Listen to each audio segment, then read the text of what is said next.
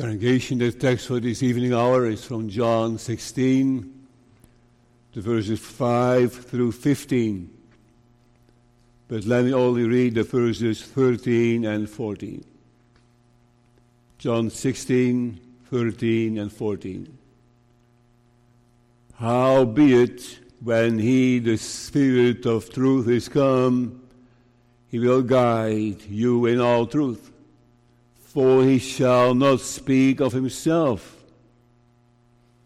but whatsoever he shall hear, that shall he speak, and he will show you things to come. He shall glorify me, for he shall receive of mine, and shall show it unto you so far. What Christ told us about the Holy Ghost. Four thoughts. In the first place, sent by Christ. The Holy Spirit was sent by Christ for a reason. Secondly, convincing of not believing in Christ. The Holy Ghost, according to the Lord Jesus, is convincing people of not believing in Christ. In the third place, guiding to Christ. And in the fourth place, glorifying Christ. So, what Christ told us about the Holy Ghost sent by Christ, convincing of not believing in Christ, guiding to Christ, and glorifying Christ. Congregation, you remember that the chapters 13 through 16 are the farewell words of the Lord Jesus, spoken before he was crucified. 13 through 16. So chapter is also part of that. It's sometimes called the upper room discourse. I don't think it is the proper title. Because we read also in 14 verse 31, but that the world may know that I love the Father, and as the Father gave me commandment, even so I do arise and let us go. Hence. So I think part of the discourse of the farewell words was spoken in the upper room. And then the second part was spoken when the Lord Jesus walked with his disciples in the night to the Garden of Gethsemane. So he prepared them for his death, for his burial, for his resurrection, and for his ascension.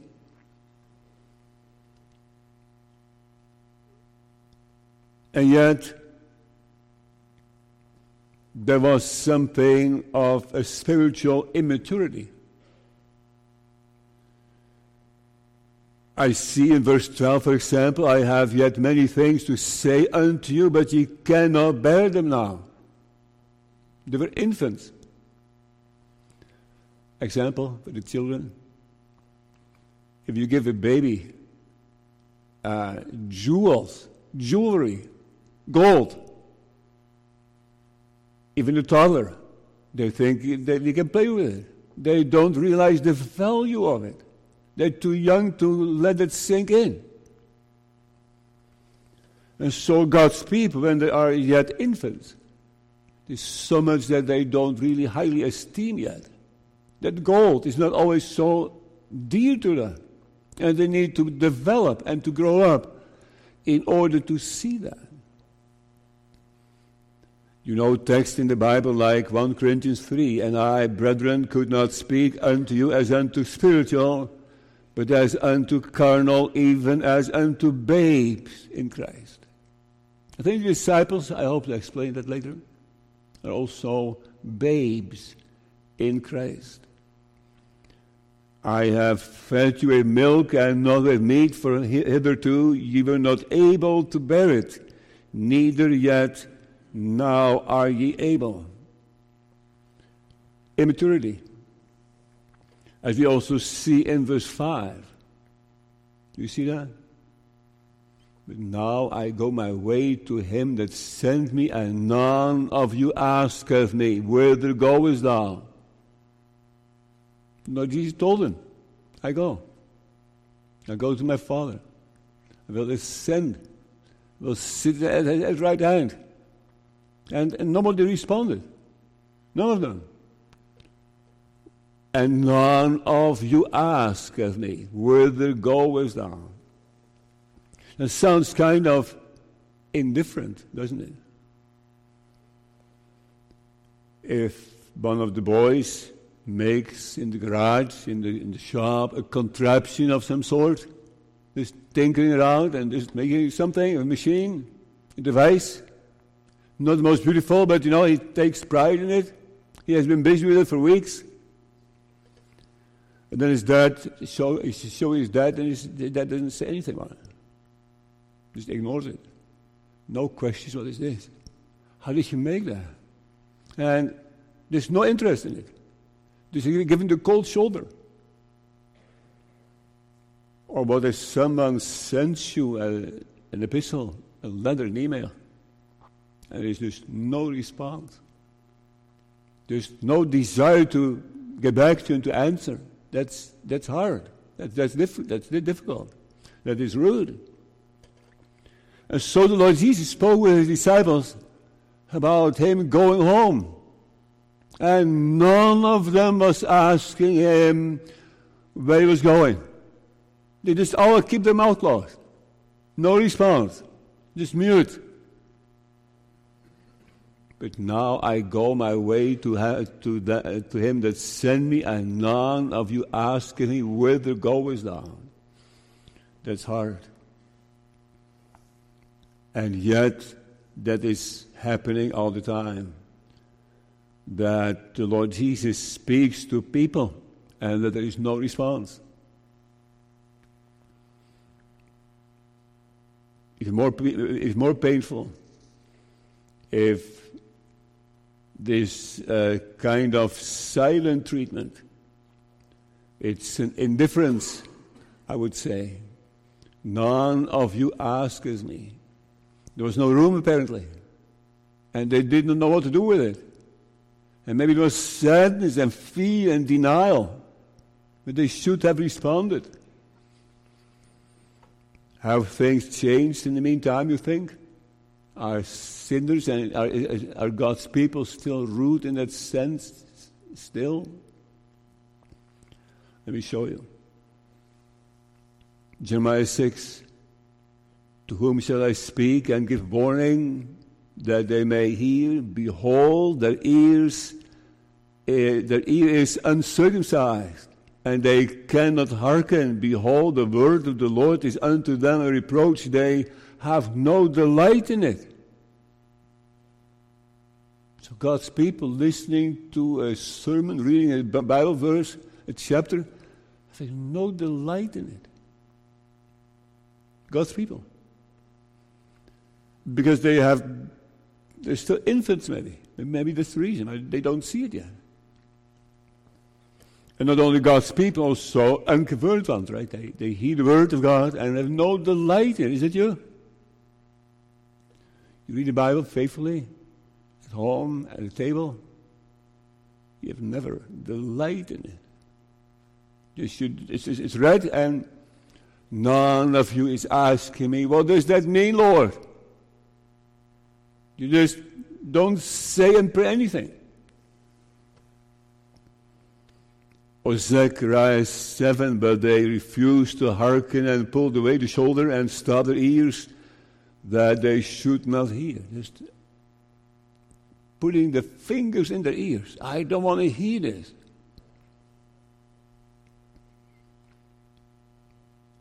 Very famous is the Song of Solomon, right? So Solomon, we know what the bride and the bridegroom. And I like to read a piece for you from there. I read in chapter 5 I sleep, but my heart waketh. It is the voice of my beloved that knocketh on the door, right? Saying, Open to me, my sister, my love, my dove, my undefiled. For my hand is filled with dew, and my locks with the drops of the night. So he is coming. Wants to talk to her and be with her. And she she answers, I have put off my coat. How shall I put it on? I have washed my feet. How shall I defile them? So the bridegroom came to the door, knocking on the door, and she said, It's too late. And then, then I continue. Then there is a, some, sometime later, she opens yet a door. She came to a different conclusion. I better, better, open the door. I opened to my beloved, but my beloved had withdrawn himself and was gone. My soul failed when he spake. I sought him, but I could not find him. I called him, but he gave me no answer. See, this deep spiritually. Meaning that God's children, sometimes he does knock on the door and ignore it and just let it go and have a cold response. God's people, a cold response to the Savior, to the Lord Jesus. And then when they come to the senses, it might be kind of too late. And they have brought a time of darkness over them. It is also spiritual immaturity. But because I have said these things unto you, sorrow has filled your heart. Verse 6. So maybe there was a reason that there was sadness in their heart and that they could not respond properly. Nevertheless, this is the first thought about being sent. Nevertheless, I tell you the truth. It is expedient for you that I go away. For if I go not away, the Comforter will not come unto you. But if I depart, I will send him unto you. See it? I will send him unto you, the end of verse 7. Exp- expedient. What is that? You know? It's expedient, disciples, that I go. It's expedient to go to heaven. It's expedient that I sit at the right hand of the Father. It is expedient that I do those things for you. It's expedient. It is useful. It is beneficial. It is necessary. It is good for you. You will benefit from it. So if I don't go to, to heaven, I cannot send the Spirit and that means that you will suffer from it. So I have to go. I tell you the truth. This is not a lie. It, I, I, mean it from, the, from, from, my, from my heart. Nevertheless, I tell the truth. It is expedient for you, disciples, that I go away. For I, if I go not away, the Comforter will not come unto you the Comforter, the Parakletos. And that word is translated, can be translated in many different ways. That's language, you know. Language is difficult. Sometimes a certain word has different hues and connotations, we say, and sometimes connotation one is the best reading in this context, and sometimes connotation two or three or five or seven or ten. Words have different meanings. And so also the word parakletos. It can be translated as comforter, right? As we see it here in our translation. And sometimes it's translated as helper. Helper. The helper will come. And sometimes it means the advocate. The advocate will come. He will speak for you. Parakletos means to be called alongside. Calling alongside. He feels that he has to help, he has to comfort, he has to advocate, He has to be there for them. So the Holy Spirit is that great helper. Not in the sense, of course, of that we do something and that He does something. No, it is by grace only. But by God's grace, He helps God's people to continue. He comforts them, He supports them, He feeds them, He directs them, He gives them what they are in need of. Christ need to go. And sometimes we see that Christ will send the Holy Spirit, and sometimes the Father.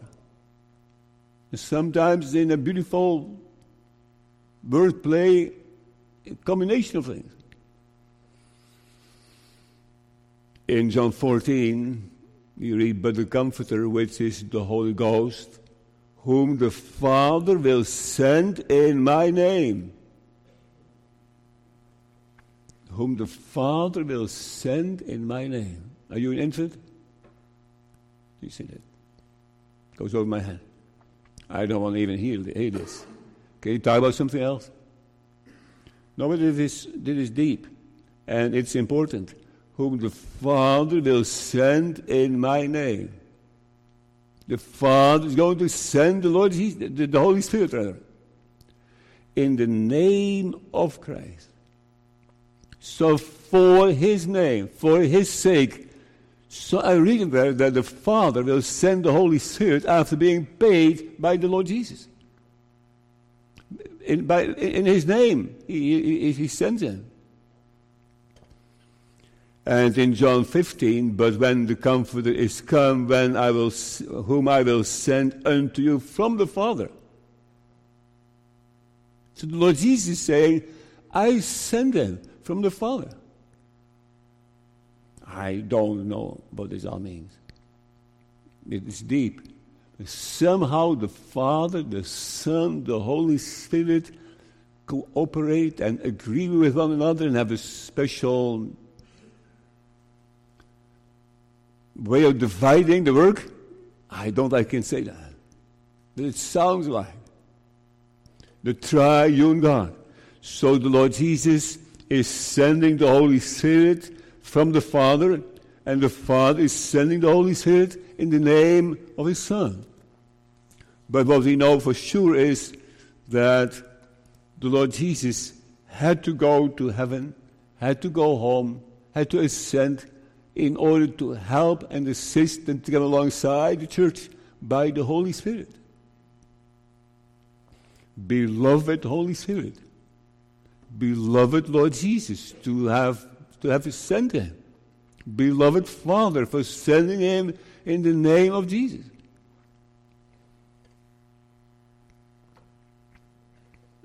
Comforter.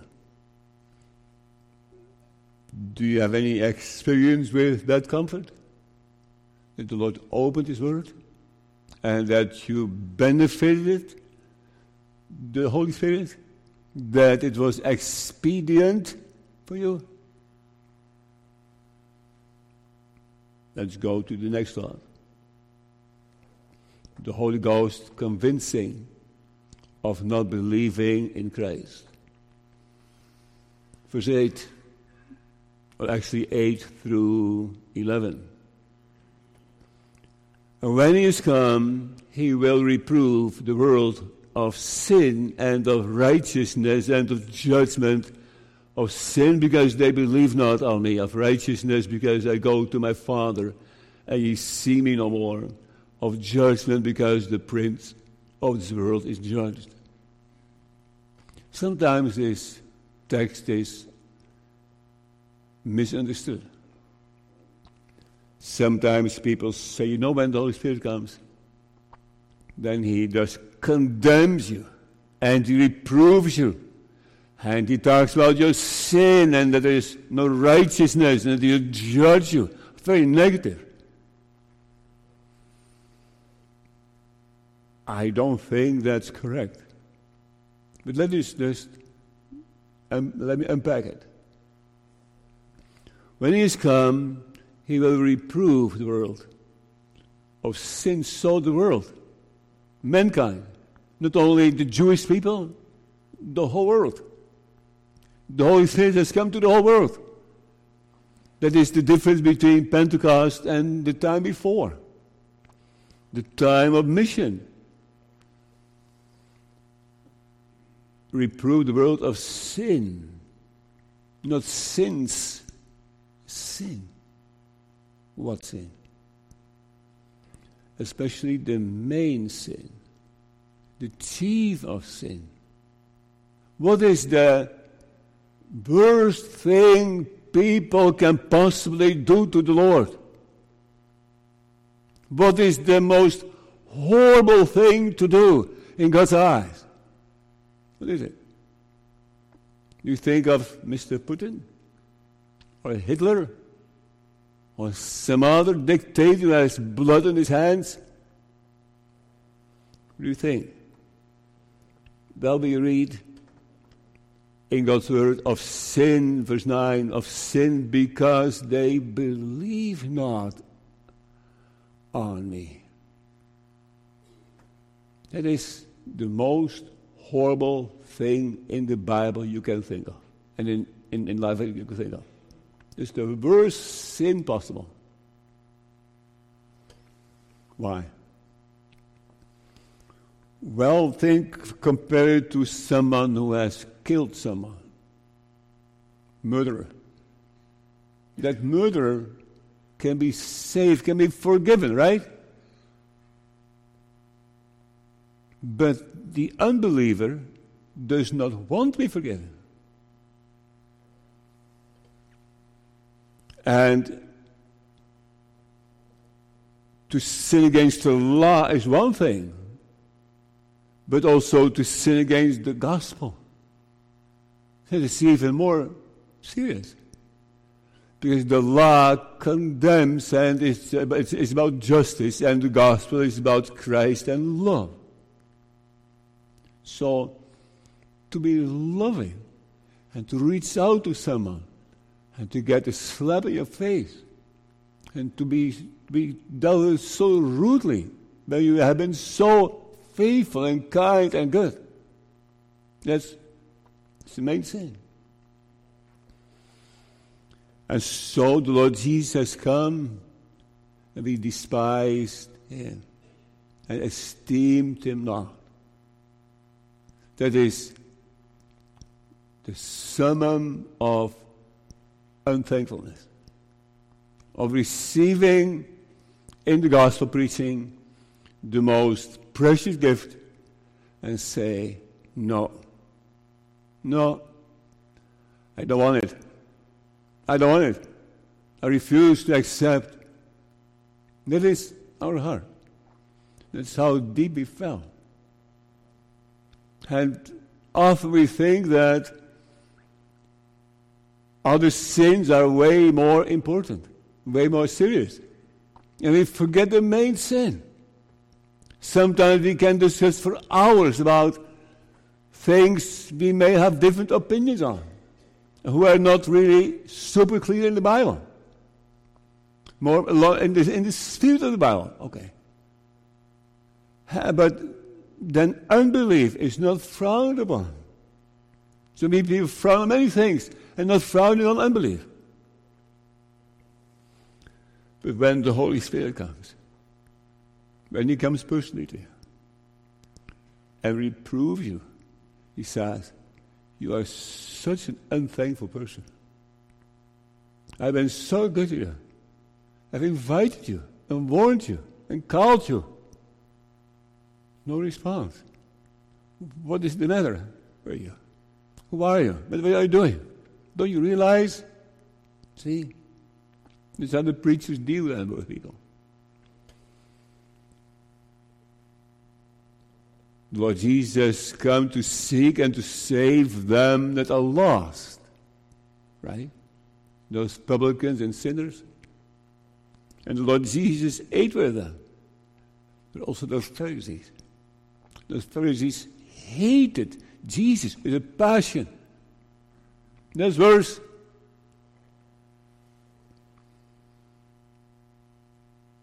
And yet, the Holy Spirit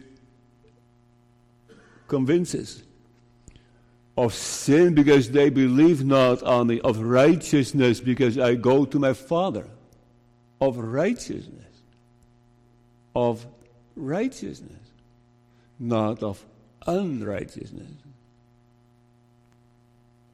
It doesn't say he will, he will convince you of your unrighteousness.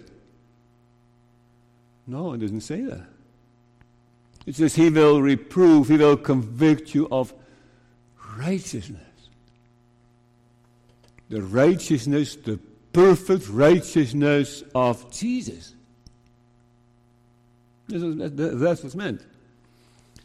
Because it says in verse 10 of righteousness, because I go to my Father and ye see me no more. See? Christ is righteousness. He is the perfect righteousness.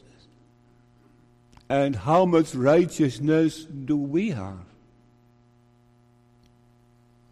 So if Hitler still has 10% righteousness, I said, if, how much would you have? 50%? 60? 70? What do you think of yourself? How much righteousness do you have compared to notorious sinners like Hitler? I don't know how you feel, but I know, I know how, how what the percentage is. I, I know it.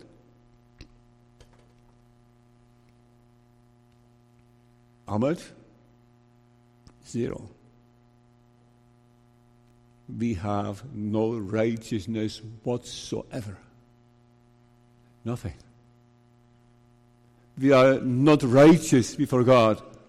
No, not one, the Bible says. Not one. We think highly of self.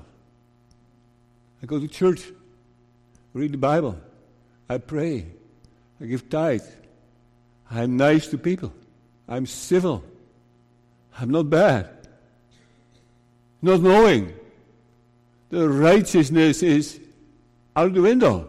It's gone. We have no righteousness at all. And our righteousnesses are as filthy rags, as menstrual cloths, it says in the Bible.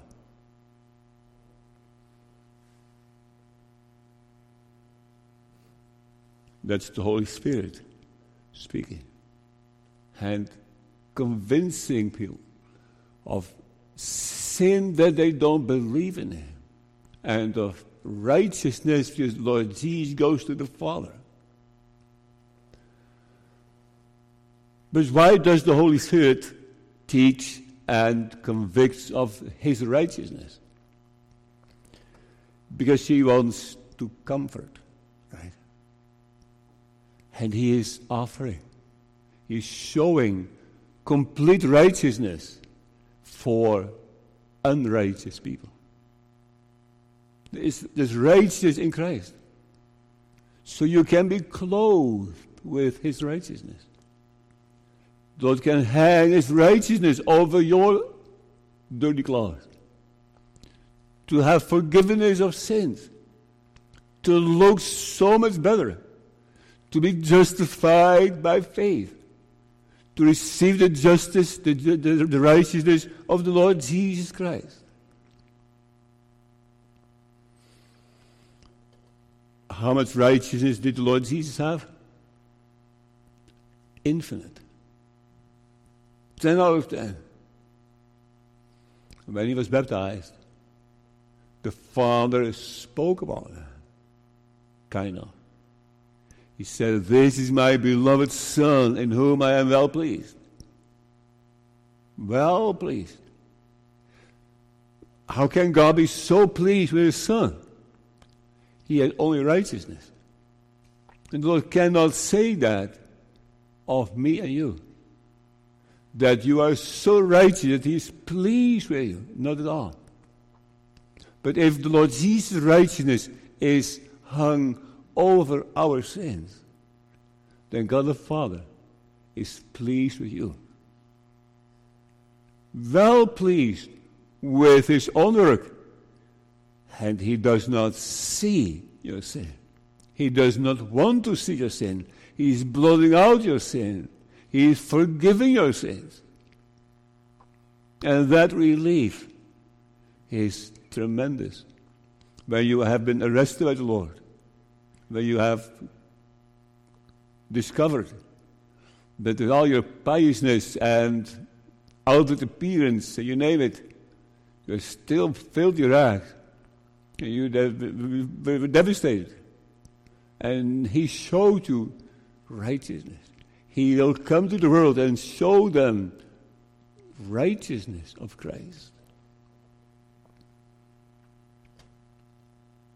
He that believeth on the Son is everlasting life.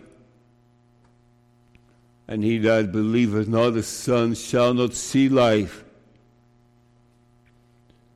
but the wrath of God abideth on him. And John 3 also says, because, right? Because people don't believe in him. Righteousness.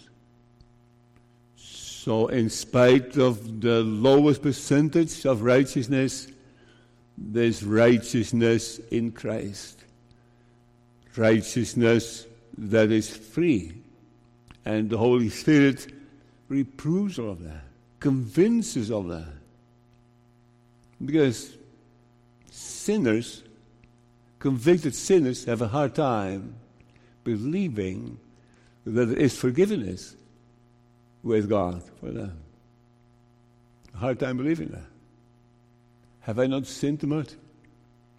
Is it not too bad what I did? I can't believe it. No, it's only for a few. You know. It's for God's people. I know a few of them, and I, I respect them but that's not for me. I, I have given up. And maybe you don't even pray so much anymore because you, you have lost courage. You feel kind of this hopeless for me. Other people can be saved, but not me.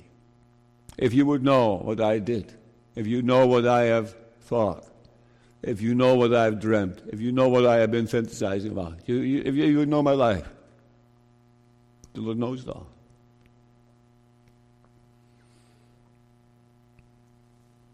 But the Holy Spirit can yet convince people so kindly and so convincingly that they begin to believe it, that they may hide under his righteousness, that they may come unto him without money, without, without price so convinced that they come. And the Holy Spirit does that through the Word. The Holy Spirit says, kind of, see that in the Bible, see that text. The Word, the, Bible itself says it. I speak the truth. And so the Holy Spirit convinces slowly, certainly, suddenly, sometimes of the validity of the gospel of the Lord Jesus Christ. And when it happens, then they probably have the courage to go to the Lord's Supper table. Because He has convinced them of the righteousness of the dear Savior, Jesus Christ. And they are convinced of it. If I touch the hem of his garment, I will be whole. I know that for sure. It is in him. I have nothing. He has everything. I go to him. You know, I can recommend that service. The service under the Holy Spirit, Him being the helper, the kindest helper, convincing helper, the comforter, the advocate. That is very special life. Then you don't have to uh, force it yourself through your throat. You don't have to do your best to believe and make good works to gain some points. It's so free and so filled with sweetness. of righteousness because I go to the Father and ye see me no more, of judgment because the prince of this world is judged. So the Holy Spirit also talks about judgment, but not in the first place about the judgment of people. That's also part of it. But he, in the first place, speaks about the judgment over the prince of this world. Right? That's what it says in verse 11. And the prince of the world is the devil. So the Holy Spirit convinces of the sin of unbelief, of the precious righteousness of Jesus, and of the judgment over Satan. That's the explanation of John 16. So he speaks of the, of the future. And he speaks and convinces the church of the fact that it will not be forever. There comes a time that Satan comes to the end of his life. Oh well, he will be also thrown into hell. And then his teasing and taunting is over. He will be condemned. It will be the end of suffering and the end of death, and there will be new heavens and a new earth. But I agree that the Holy Spirit also reminds people of Judgment Day. The Judgment Day is that same day, right? That Satan will be condemned. And you know, you remember that, that chapter of Revelation 20 about the great white throne and God sitting on the throne and heaven and earth being afraid and fleeing away and all the dead before them, small and great, you as well, young people and children and elderly, and we all, we all be there. And the books are opened and people judged out those books. And whosoever was not found written in the book of life was cast into the lake of fire. So it speaks about judgment as well. But in, in, in that judgment day, God's people will receive official acquittal. They will be spoken free then that is the final judgment. Before that, a death is preliminary. It's the final one.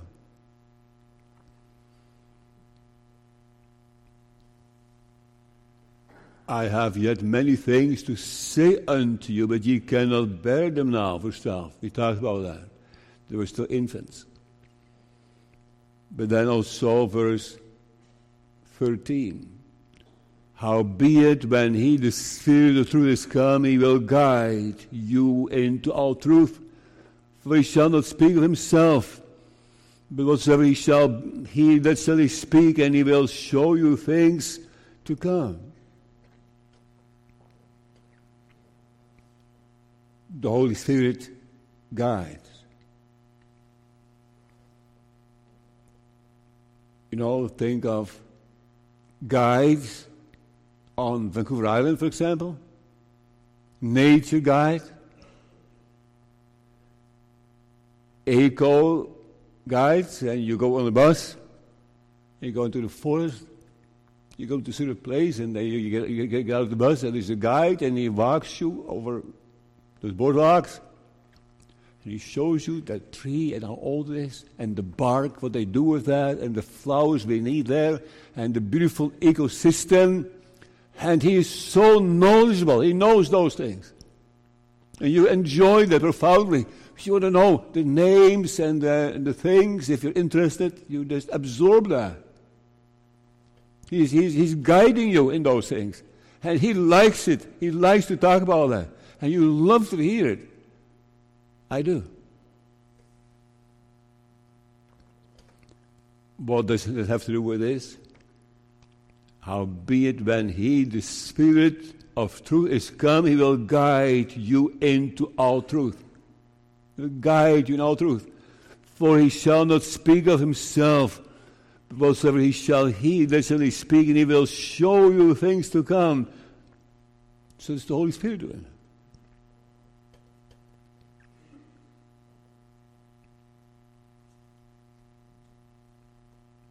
Verse 13 tells us what the place is of the work of the Holy Spirit. He does not like to come to the foreground, but he likes to be in the background. Right? He shall show you things to come. He shall not speak of himself. The Holy Spirit does not like to speak of himself. You want an example for that? I think of a beautiful building, maybe a government building, old and just beautiful architecture. And the city council thinks that it's so important they, they put lights in, the, in front of, of, the, of the building. So at night you see all those windows and those towers, and it's, it's beautiful. Those lights shine away from you, don't they? Those lights shine in the direction of that building. Suppose if you would turn that, those lights around and shine you in your face. That's not what the lights are for. I don't want to be blind by the, by, by the lights. The lights are supposed to be almost invisible, or maybe a little underground, maybe after some bushes and hedges, and just shine upon the building. So the Holy Spirit does not want to per se be seen, and he does not want to speak of himself. He says, Look, look at that. Look at that building. No, look at that Savior. Look at him. Don't look at me. Look at him.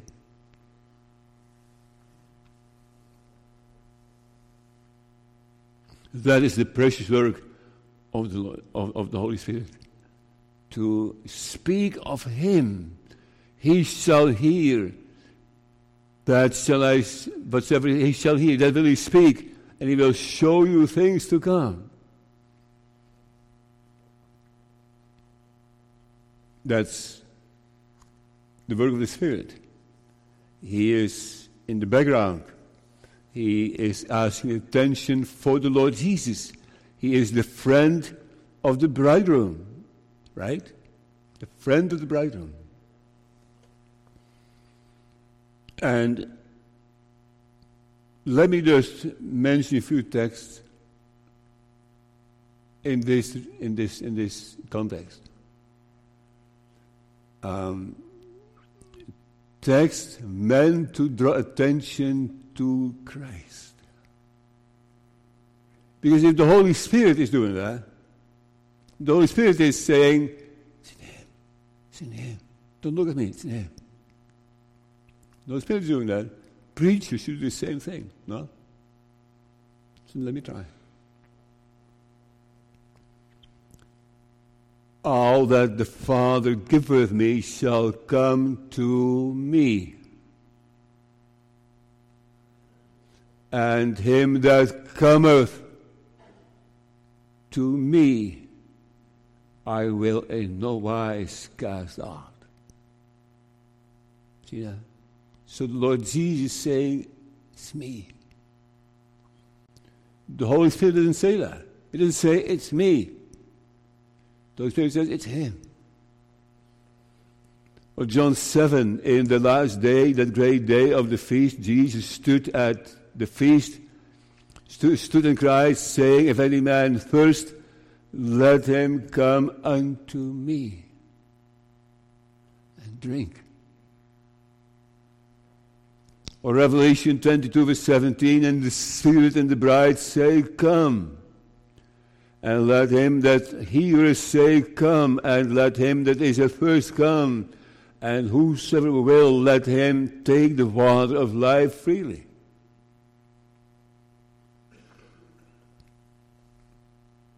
The Holy Spirit guides reveals, shows of Him. When He is come, He will guide you in all truth. Not only bring you to that spot in the forest and let you exit the bus and you just are on your own. No, no, no. He brings you to that place, helps you out of the bus, goes, in, goes before you, you follow him, he stops you, he talks about things he has seen. He's, he's a guide. So the Holy Spirit guides, and he brings sinners to the Lord Jesus. And he says, Have you seen that? Have you looked at that? Have you heard that? What is his name? Emmanuel. What about his birth? Out of the Virgin Mary. What about his, his, his life? He had no sin. He, he couldn't sin. And what about his death? His death was a crucifixion. And the Holy Spirit is asking attention for all those hundreds and hundreds of details. So that God's people do not remain babes. He shall glorify me, for he shall receive of mine and shall show it unto you. As you know, the Queen Elizabeth is now serving for 70 years. It's amazing. She's a wise woman, I suppose. And she has also kept the people together. And people are cheering right now, last four days ago. Cheering, and it's celebrating. And putting her on the pedestal say, see this and see that, and there's so much airplanes flying and parades and you name it, to glorify her. Maybe overdone. I don't know. But I, I don't, don't have a problem with it. Glorifying her. Well, the Holy Spirit is glorifying the Lord Jesus. He glorifies he, in a holy sense, thinks so much of him.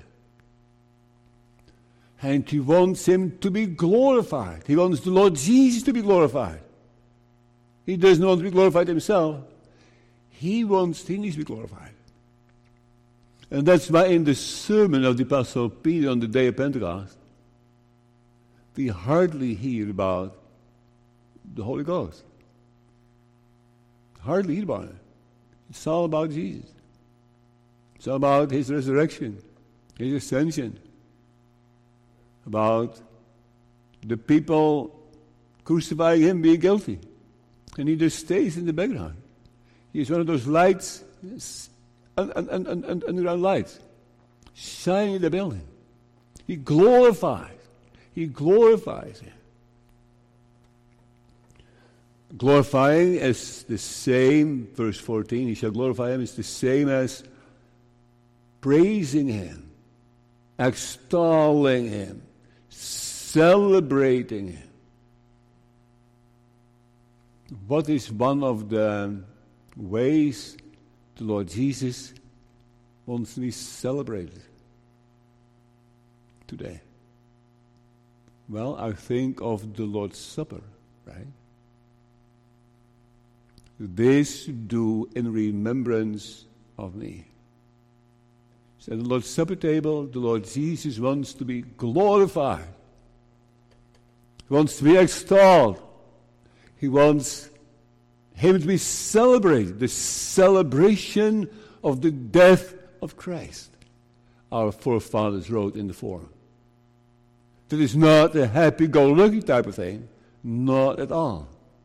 But it is a deep delight, a joyful celebration of the Son of God and of his death, resurrection, and sitting at the right hand of God.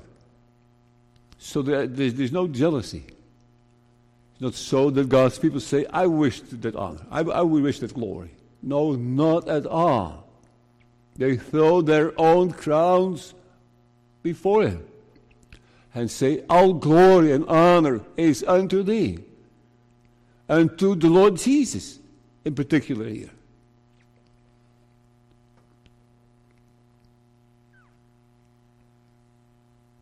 For he shall receive of mine and shall show it unto you. You know, the style here of the Lord Jesus is often to, and of John, is, is often to repeat things with slightly different wording, right?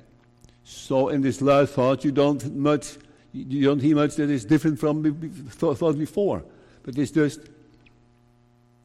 emphasized and underlined again. He shall receive of mine and shall show it unto you. So of mine what? So by, for example, the attributes. There's so much in the Lord Jesus that the Holy Spirit has discovered. He has seen it. He is the third person. And he knows exactly who, who, who he is. And those are also the things of the Father. All things that the Father has are mine. So the Father has those excellencies, the Son has those excellencies, the Holy Spirit has seen those excellencies, and He conveys those excellencies to the church. That's the divine organization in the Holy Trinity.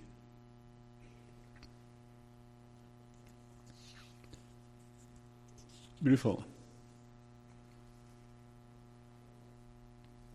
So the Holy Spirit is a guide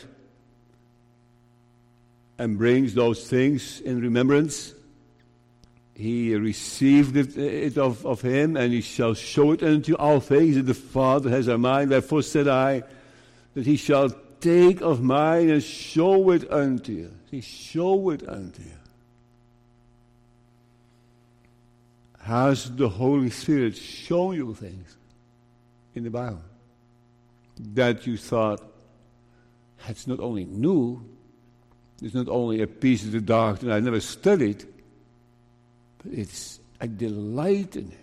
I just, I'm thrilled. I'm, in a whole way, excited.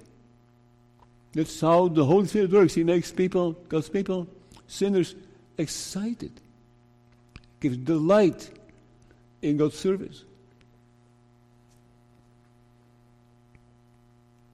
Show it unto you. I, I looked at the word show in the Bible, in the original.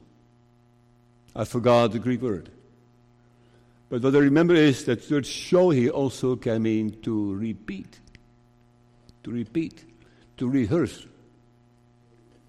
The Holy Spirit repeats things. He has explained before, and he's shown before, and he's showing them again. And he repeats it, uh, uh, repeats them again. And that is what God's people also need, right? To have it explained and pointed at, again, to receive it insight over and over.